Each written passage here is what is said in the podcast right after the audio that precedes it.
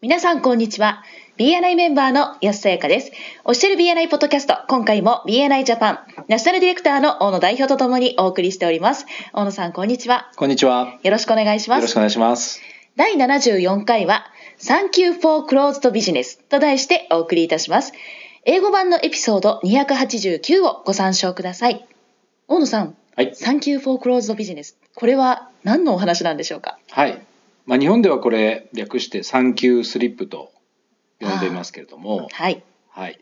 えー頭文字を取ってですね、はい。 TYFCB というふうにも書いてありまします。はい。で、これは BNI においてメンバー間で制約できたそのビジネスをですね、まあ、トラッキングするための仕組みなんですよね。はい。これはリファーラルスリップと並んで、スリッププログラムの中の一つになるんですけれども、はい。メンバーがどれくらいリファーラルを交わすことができているかっていうのを測るツールになります。前綱博士も言ってますけれども、はい。計測は重要であると。You get what you measure. つまりあの得られるものはあなたが計測するものである。だからこそ計測することが大切っていうふうにおっしゃってますよね。はい。計測されれば達成されるで同時にそれはですねチャプターにおいて基準とか期待値を設定する中で見出される法則でもあると言えると思うんですよねはい。今回のポッドキャストではなぜそれを報告するのかそして何を報告するのかそしてどう報告されるのか以上の3つの点についてお話ししていきたいと思いますはい。まずなぜ報告するのかですけれども、えーこの理由としては3つあると思うんですけどもはい。ビジネスに結びついたリファーラルをですね提供してくれた人への感謝の表れだと思うんですね。はい。ここでちょっと気をつけなくてはいけないのは、えー実はですね相手にメッセージが届かないんですね。ああ、はい。相手の方のその貢献した数字としては集計されていくんですけれども、はい。えー別途きちんとお礼をですねしたりとか感謝を伝えるとかっていうことはしなくてはなりません。はい。でもう一つはですね質の高いリファーラルを提供してくれた人を、まあ承認する手段の一つにもなりますよね。そうですね。まあ、それによってまたリファーラルを提供したいと思ってもらうことがやっぱり大切ですよね。はい。 3つ目がですねチャプターの中でアカウンタビリティを保つっていうことになると思うんですけども、はい。まあ単なるこうチャプターのメンバー間のですね情報の交換ということではなくて身のあるビジネスが交わされているということを、まあ、見せるというかですねはい。お互いに確認するという手段にもなりますはい。これビジターさんから見てもここは大切な部分ですよねそうですね。はいはい。現在では紙のスリップではなくて BNI コネクトの方にですね導入されていますのでメンバーの皆さんが各自がオンラインで入力をするという手順になっていますはい。一応参考までにですね今回のこのポッドキャストにですねダウンロードできる PDF の資料を用意してますのではい。えーご活用くださいはい。で次に何を報告するのかですけれどもこれ結構やっぱりいろんなところで聞かれている質問だと思うんですけれどもはい。どんなビジネスかによって何を報告するべきかっていうのが違ってくるということなんですねはい。はいいろんなやはりビジネスあるのではい。例えばですねコミッションとか手数料ベースの場合はそのコミッション額をまあ入力するというか報告する例えば保険なんかであればはい。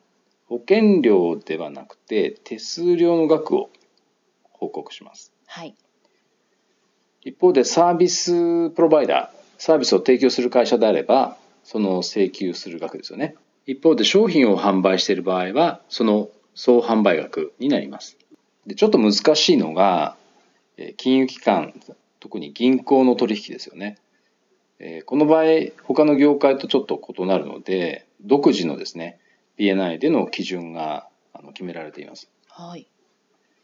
で全体で鍵となっているのは、まあ、組織内でですねあの一貫性を保つっていうことが、まあ、優先されてますよね。はい。で決められた定義に対してこう違和感を感じたりとか異議を唱える人っていうのはよく出てくると思うんですけれどもはい。一貫性を最優先しているっていうことです。はい。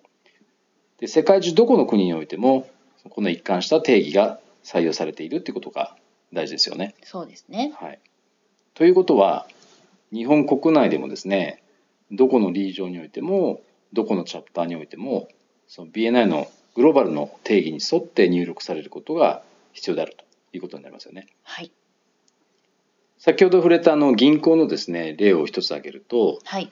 口座を開設した場合えこれってあの売買ではないのではい。お金を預けてるだけですよね。そうですねた。だしその場合はそのルールがないと入力ができないのでえーその際はですね口座を開けた時のえー初回の預け入れ額これを、まあ、産休スリップの金額として報告する形になってますうーん、なるほど。極めて特殊ですよね、そうですはね。い、全体的に言えることはあの数字をですね、えー実際よりも膨らませてしまうということを避けなくてはいけないので、はい。現実的な数字っていうのを得られるようなえ定義がされています。はい。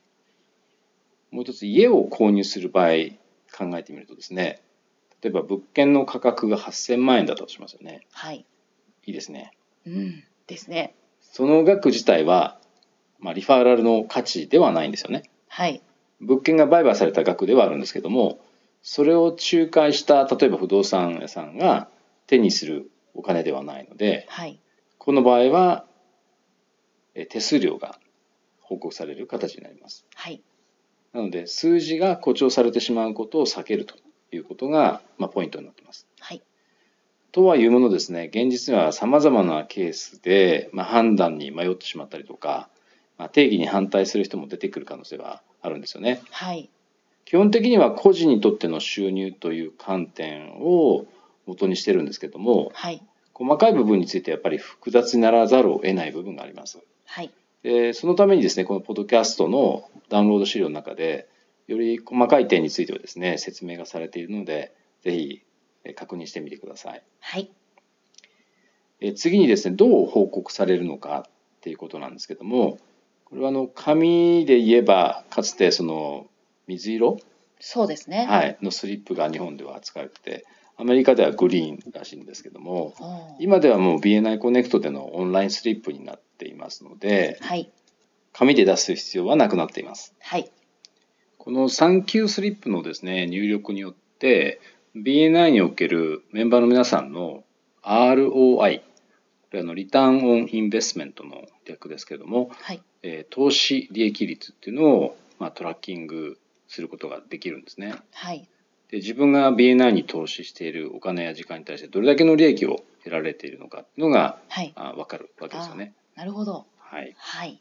それではそろそろ終わりに近づいてまいりましたが、大野さんからメンバーの皆さんへメッセージはありますかはい、まずもらったリファーラルが制約につながったらですね忘れずにコネクトに入力するということはい。リファーラルを出した人からしたらですね制約したはずなのに産休スリープの金額が上がってこないなと思ってがっかりしてしまいますあしーそうですね。はい、その人にリファーラルをまた出そうという意欲がそがれてしまいますよねそうですね。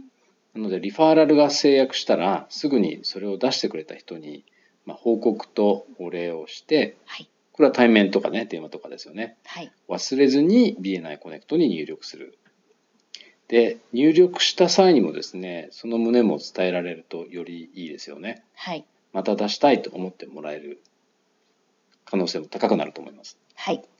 あとですね忘れがちなのがはい。このスリップを見ていただくと分かるんですけども他のチャプターのメンバーとかあるいはそのディレクターコンサルタントからのリファーラルあーも制約したらやっぱり入力しないといけないですよね。はい。あと元メンバーからだったりとか、えー過去にそのチャプターに来てくださったビジターからのリファーラルそれから他の人とか、まあ、自分のも含めてですけども代理人といった人たちからのリファーラルについても制約したら忘れずに BNI コネクトに入力するとはいういこ。とをぜひ徹底していただけたらと思います。はい。計測するものが得られるものということでしたよね。そうですね。ありがとうございました。ありがとうございました。今回も BNI ジャパンナショナルディレクターの大野代表と私 BNI メンバーの安さやかでお送りいたしました。次回もオフィシャル BNI ポッドキャストでお会いしましょう。See you next week!